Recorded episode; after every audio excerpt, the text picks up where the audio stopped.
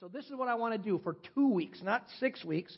Matter of fact, if you want to look in more depth what I'm going to talk about next week, um, we have six whole sermons on just what I'm going to cover next Sunday that are on our podcast from a year ago. And so I want to talk about something a little bit different today and next Sunday than we did last year. But I want to talk about this um, idea of this a reason why I love my church. We're going to talk about it in two weeks. And so this is the big picture of what I want to look at the next couple of this Sunday and next Sunday is that I love my church because in the church I get to be part of God's activity in the world. And I'm going to try to explain what that means because you might go, oh, really? I love my church because of the coffee. Or I love my church because of, you know, the little kids saying, I love my church because my friends are here. And that's wonderful and that's good. There's a hundred reasons you can love your church. Um, you can love your church because you experience community and church maybe in a unique way the first time you ever have in your life, and it's saying, This is real. And you love your church because those are all wonderful. But I want to talk about a, a big, broad reason why we all, every one of us, should just say, It is amazing to be part of the church. What I'm hoping of, we actually see things a little differently than maybe we have before. So I love my church because in the church I get to be part of God's activity um, in the world. That by being part of His church, we have a great purpose. That um, by being part of the church, that um, that every single person, this is God's plan, that every single one of you sitting in here, in God's eyes and in my eyes and our eyes, you have incredible value and you have incredible importance because you're part of God's church. Because of this, that because of the church, or in God's church, that God's church, what we are, is we are the solution. You say, what's the problem? We're going to talk about that. We are the solution, and I love being part of the solution. A lot of people like to complain about problems. Kind of two kinds of people in the world those who complain about problems and those who fix problems. And uh, maybe I'm kind of a guy who complains about problems and then tries to work real hard to fix them. But I love the fact that the church, we are part of the solution. And this is what I mean by that. Kind of three, three statements that I'm going to make, and then we're going to look at what that means about the church. And it's this. First of all, but the world is really messed up. Okay? Number two, Jesus is the only one who can fix the messed up world. And here's the part that the number one and number two to make to make this one point and only really this one point today. And the church is Jesus' main avenue for fixing the messed up world. And I want us to get that today that Jesus, that his main avenue for ministering into this messed up world is the church. So let's talk about these three things today. The world is really messed up. You could say, uh, stop right there, go on to point two. You don't have to prove it to me. I would say this unless you live under a rock, you know that the world is a mess, that this world is in trouble. Let's just think about this for a minute. Right now, about one third of the people on planet Earth, we got like 7.6 billion people, something like that. About one third of the people on planet Earth today, right now, as you're sitting in church, and I know this is, this is the burden we have to bear this morning. The light is too bright coming in the windows. I mean, that's about the extent of the burden we're having to bear right this minute is, is we've got to figure out with the way the building was designed, how do we eliminate some light coming in the windows? Okay? So some of you are hiding in the darkness. I said last week at the, at the annual meeting for all you fishermen, if I was fishing, would have cast five rows back at the edge of the light line because that's where the bass would be sitting um, because everybody had to migrate back to get. I understand that, but that's kind of the burden we bear. But out of the whole world, guess what? Out of all the billions of people on the planet, one third of the people right now do not have enough food to eat. One third. According to the United Nations, the most recent statistics, about 21,000 people die every single day from hunger or hunger related causes. That's one person every four seconds. Think of this. One, two, three, four.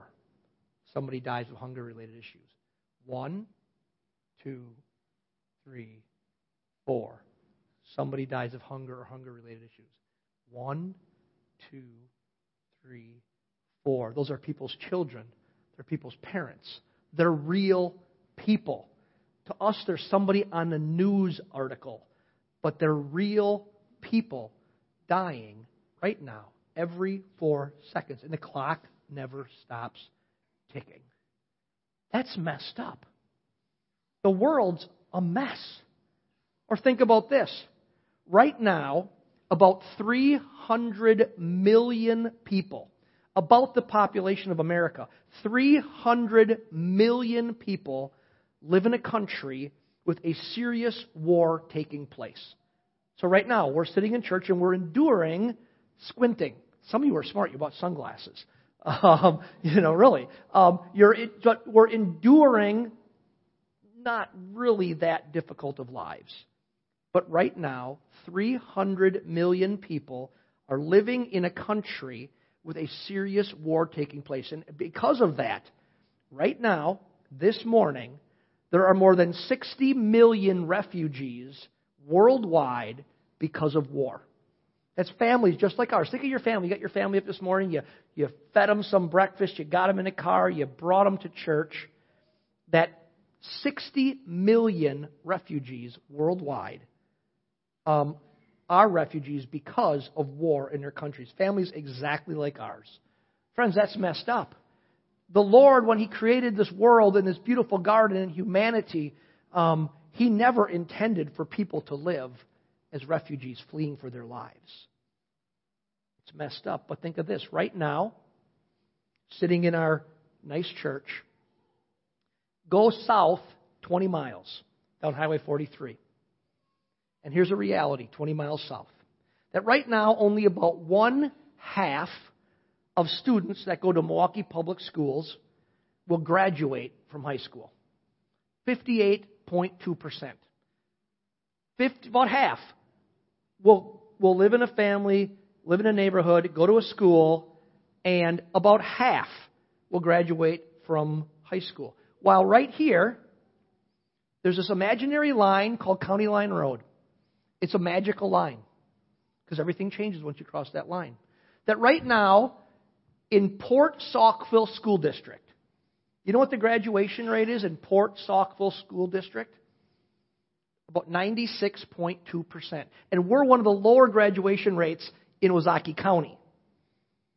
Like, you go to some Ozaukee County schools, and it's 98, 99% graduation rate. So basically everybody. So in us, almost everybody graduates from high school. And we only live, these students live 20 miles apart from each other. That's messed up. Or let's think about one more thing. I've been trying to go from the big picture to bring it more personal right on. Think of this. Right now, drug and alcohol related problems are staggering in Wisconsin. According to the latest stats I could find, um, which were 2015 completed stats that I could find, in Wisconsin, per year, over 2,000 people die annually from excessive alcohol use. And we love to champion that, you know, that we're just, we have all this liberty and we're Germans like me, heritage, and there's breweries and all this stuff. But oh, as a result, over 2,000 people die generally in a year from excessive alcohol use, that almost 3,000 alcohol related motor vehicle crashes causing injuries occur in Wisconsin per year over three, so 2,000 people die, over 3,000 motor vehicle injury crashes occur. And the economic burden, because in case you say, well, that doesn't mean, well, here's the reality. The economic burden on the state of Wisconsin resulting from excessive alcohol use totaled $6.8 billion in that one year. That's not million, that's a B, billion. And also, on average in a year, and these are 2015 stats, and it's much worse in 2017. Um, in 2015, 873 Wisconsin residents died as a direct consequence of illicit drug use. And it's much worse now because the heroin epidemic is just getting insane. Um, opiate addiction leading to heroin addiction, uh, heroin addiction, which leads to heroin overdose, is becoming insane in our state and in our country. But in the state, it's terrible. So per year, approximately a thousand people um, die of drug overdoses in our in our in our state. So think of this: starvation. You go, man, you're you're a Debbie Downer today. Now I'm going to show you there's hope. Starvation, war. I'm sorry, Debbie, I didn't think of you. I have a sister, Debbie. I have a sister, Debbie. I'm sorry. So starvation, war, poor graduation rates, alcohol and drug abuse, and death as a result.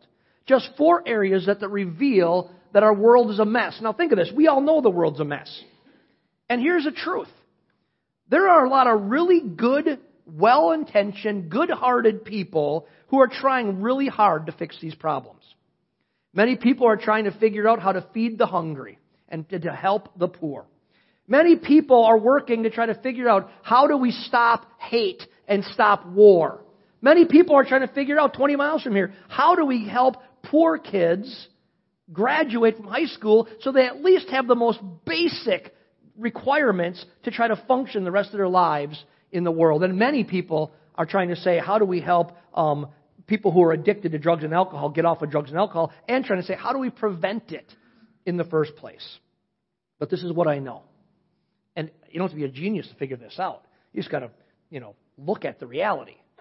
Most of human efforts to solve these problems do not work. Just think of the efforts, you know, and the money that just our government spends trying to address these issues. And we look at it, sometimes we go, and the money we threw at it actually seems to have made the problem worse. Right? This is what we know. But I know something else that the answer to these problems is Jesus. That He is the answer to these problems. And just think of this with me. Why do people starve in the world that has more than enough food to feed everyone? Well, let me give you a very simplistic, and always going to be very simplistic answers to come to one conclusion. The simple answer is simply this human greed. Now, I don't mean that because you had extra potatoes last night with your dinner, that somebody in China starved to death. That's not what I mean at all. No, what I'm saying is that in many places where starvation and hunger is an issue, resources and money are given to fix the problem. We saw that when we lived in Cambodia. Tons of resources come in to fix the problem. Tons of money are given to fix the problems. But what happens? Greedy people who care only about themselves and their wealth take what's given to help other people and they hoard it for themselves. They keep the need, they keep the resources for themselves. Think about places like Haiti, or think about places like Cambodia. I can't remember the number, and I was going to look it up, but I, I forgot to. The number, what they said, per person in Haiti, what was given during after the, all the decimation that went on about five years ago down there. It was like in the hundreds of thousands per person was given in aid relief. And yet the people are worse off than they were before.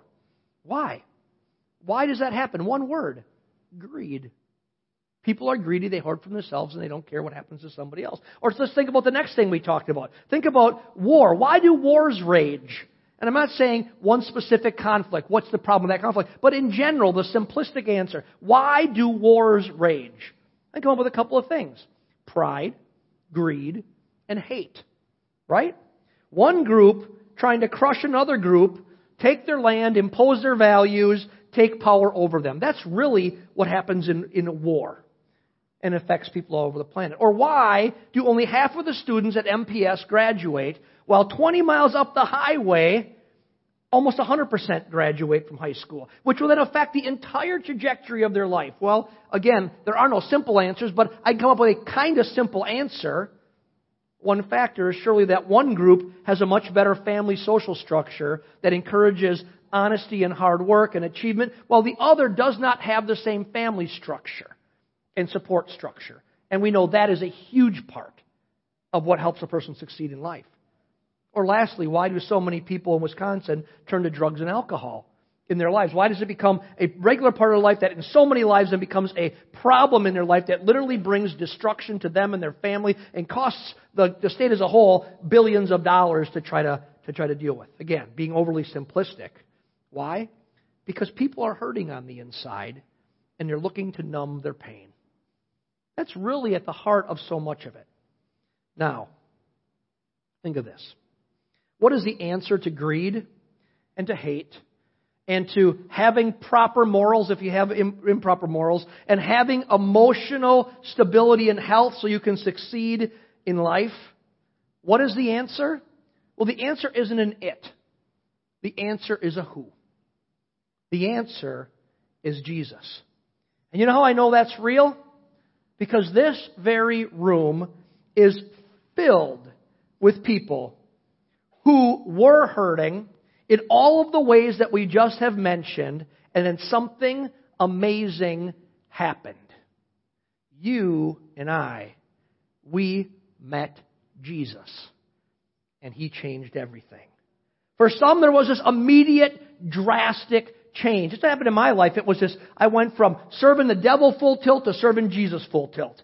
You know, it was like this turn or burn kind of thing, you know, and I just went fully from one way to fully another way. For some, there's a dramatic change. For some, Jesus has walked you through a process of healing, and He's still walking you through the process of healing.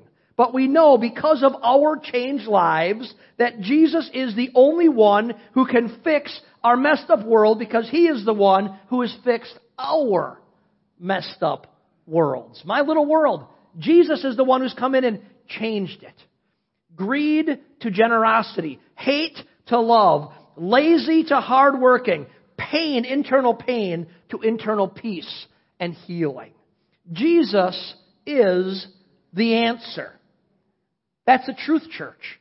Now, this is where things get really exciting in my book. Here is where we should get really excited about being part of the church.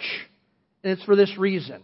It's because the church is Jesus' main avenue for fixing the messed up world. He never said government would do it. He never said foundations would do it. The church is Jesus' main avenue for fixing the messed up world. Jesus is the answer, and his church is the way that he gives his answer to the world. The church is that. Think of this. In, in Matthew 16, 18, Jesus said this. He said, I will build my church, and the power of hell will not conquer it. Those were Jesus' words. I will build my church, and the power of hell will not conquer it. Now think of something with me this morning. Why did Jesus build his church? Why did he say that he would not only would he build it, but think of this from his text, but he would protect it so that all that hell could ever throw at it, that it could not, hell could not destroy the church. Why would Jesus say, I'm building this and no matter what else happens, my church will survive, my church will be strong? Why? Because the church is the main avenue by which Jesus ministers in the world. Listen, friends, the church isn't just some nice place you come on Sunday morning and meet nice people. That's true, but that's not what the church is. The church is God's creation, designed to be a place of His activity in the world. That's what it is. The church is the place of God's activity in the world. And anyone and everyone who becomes a follower of Jesus is designed by God to be a vital part of what He is accomplishing through His church. The Apostle Paul dealt with it like this, trying to help us understand this. Um, he used a word picture. He developed a word picture to help us understand the relationship between Jesus and his church and then the church's function in the world. In Colossians 1.18, the Apostle Paul wrote this, under the inspiration of the Spirit of God. He says, Christ is also the head of the church, which is his body. He is the beginning, supreme over all who rise from the dead so he is first in everything. So what's happening here? Paul here describes Jesus as what? Jesus is the head, right? Of the church. And the church is Jesus' what? body. Jesus is the head, the church is the body. He says here that, that as the head, Jesus is, he says it here, is supreme, right, um, over everything. And that, and, and, that, that he is, that he is the, the top. He's supreme over all who have risen from the dead. So he is first in everything. Here Paul describes Jesus as being the head of the church and the church as his body and is supreme over all who rise from the dead. That's a reference to those who come to Christ and have um, and have participated in his death and resurrection through salvation. He said, "I'm head over all of this." And like with this, our head, like he's describing here, our head, we understand this, is the most important part of our body. It's the leading part of our body. I can live without an arm or a leg, and people do it all the time but I can't live without my head, right? I can live without my arm, but I can't live without my head. And it's saying this about Jesus, that Jesus is the head. He's the leader. He's the ruler of the church. But this is the part that I think we forget about. We just toss out a term and an illustration like the Apostle Paul is using here. We just toss it out, out there and say it, but we don't really get what he's saying here. It says that he's the head, but we are his body. We're his body. We are his arms and his legs and his fingers and his toes. Um, we are we are the ones that do what he directs. He's the head, the supreme, the important part over all of us. We are the body, the arms, legs, fingers, and toes. We are the ones that do what the head directs. Now think of this. Pretty simple illustration here. If I say raise your hand, everybody raise your hand. Raise your hand. Okay, you raise your hand. You can put it down. What happened there? My head said, raise your hand. And my shoulder, I'm not even sure, I don't know how the whole body works, but my, you know, know the shoulder bone's connected to the rib bone, whatever. So my shoulder and my arm and my hand all had to cooperate to raise my hand. The head says, raise your hand, and my shoulder and my arm and my hand do the activity that the brain, the head, said to do. That's the way God is trying to help us understand that it works with Jesus and His church. We are His hands and His feet to do His activity directed by Him through us. Think of this. This is what I hear all the time, and I've probably done it a thousand times myself. We say, we, we kind of complain, or we call it prayer sometimes, and we say this, Oh God, why don't you do something about, and fill in the blank what the about is. Oh God, why don't you do something about hunger? God, why don't you do something about war? God, or why don't you do something about my kids? Or God, why don't you do something about my job? We say all these things. God, why don't you do something about? God, do it! Do it, God. And he says, I'm trying to. He says, I've made you aware of it, and I put you in a position to act on that situation, and I've given you the abilities and the resources to be engaged to be a solution to the problem. He's saying, I am doing something about it. I'm encouraging my church. And he's not saying that second best. He's saying, no, don't you understand? I am the head. You, we are the body. And the head tells the hand to be raised, and the shoulder and the arm and the hands do what the head says. So he says, here's the problem, here's the situation, here's the reality, and we say, God, why don't you do something? He goes, I'm trying to.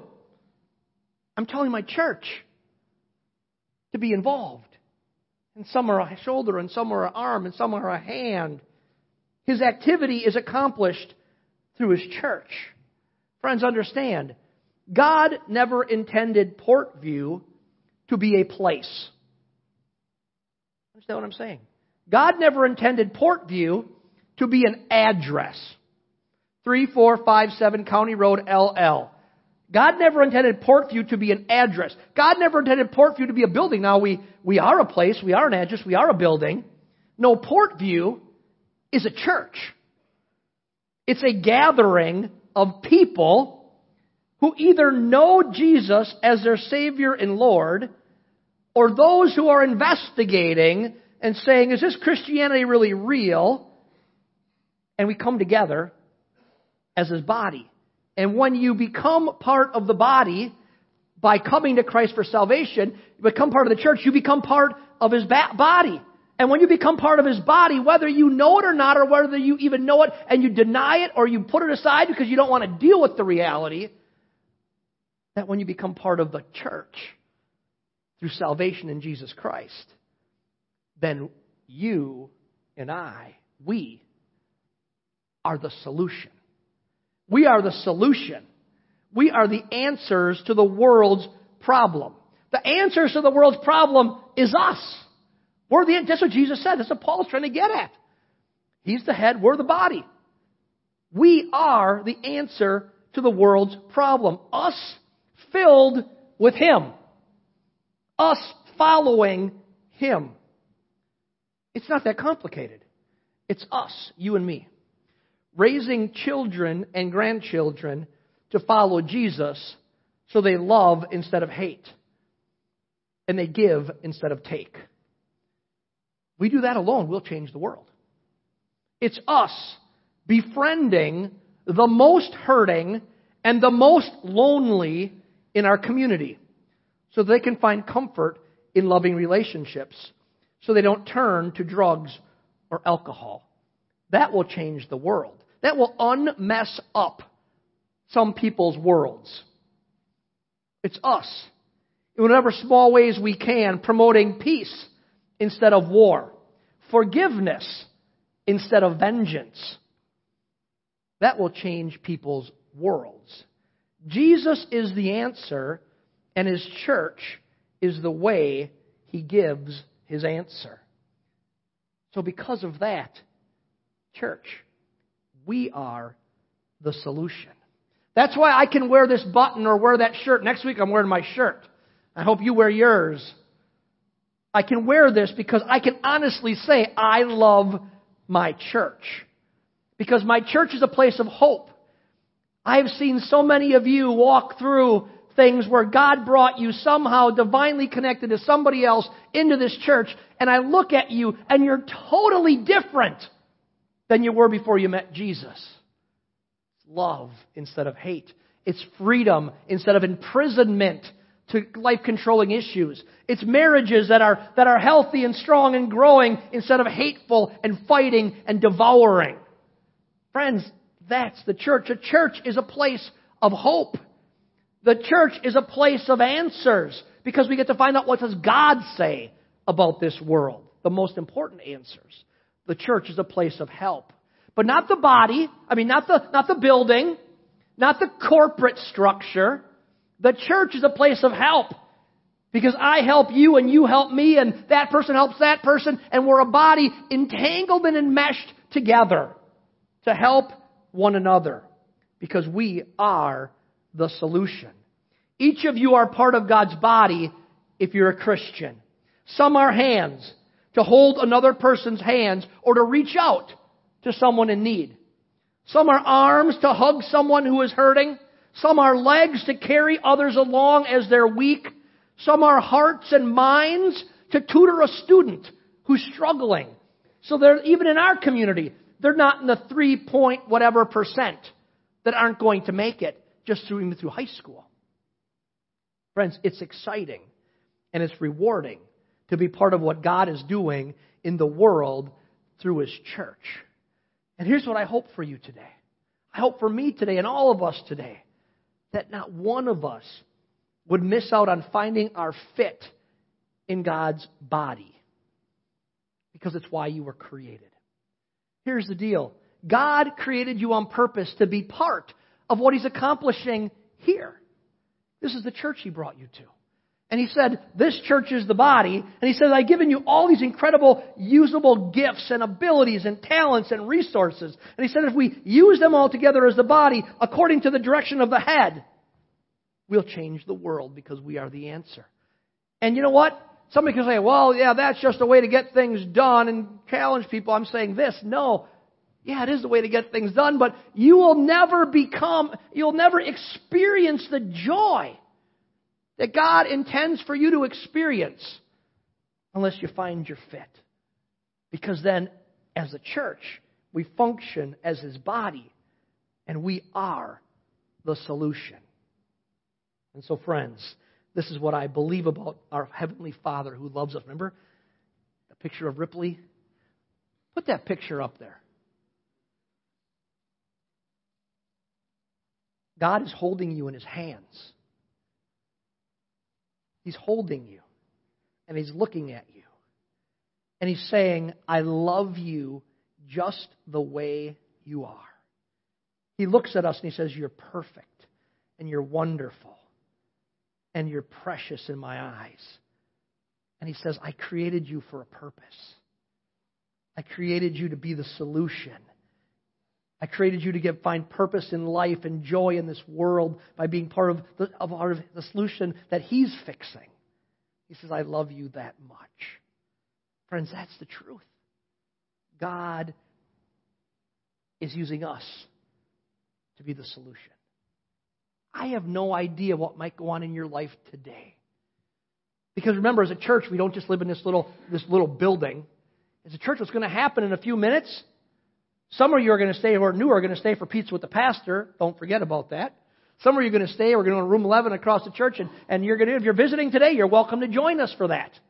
But you know, some of you are going to leave, and you're going to go out, and you're going to go into community, and you're going to take a walk because it's gorgeous, or you're going to go by family and friends, and you know what you're going to be? You're going to be hands and arms and fingers and toes. And the head's going to speak to you. He's going to say, You're the solution.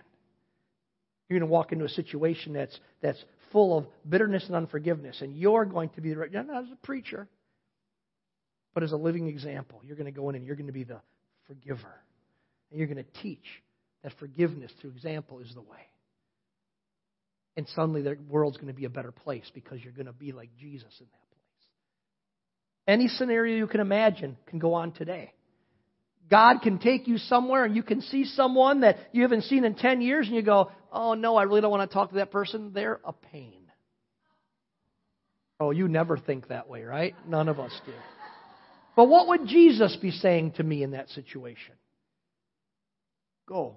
Not only go, invite him to your house for dinner. Why? Because you might be an arm that needs to give somebody a hug. Maybe the reason they're a pain is they're so broken and so hurt. They've been so mistreated that they don't, they don't even know how to feel love.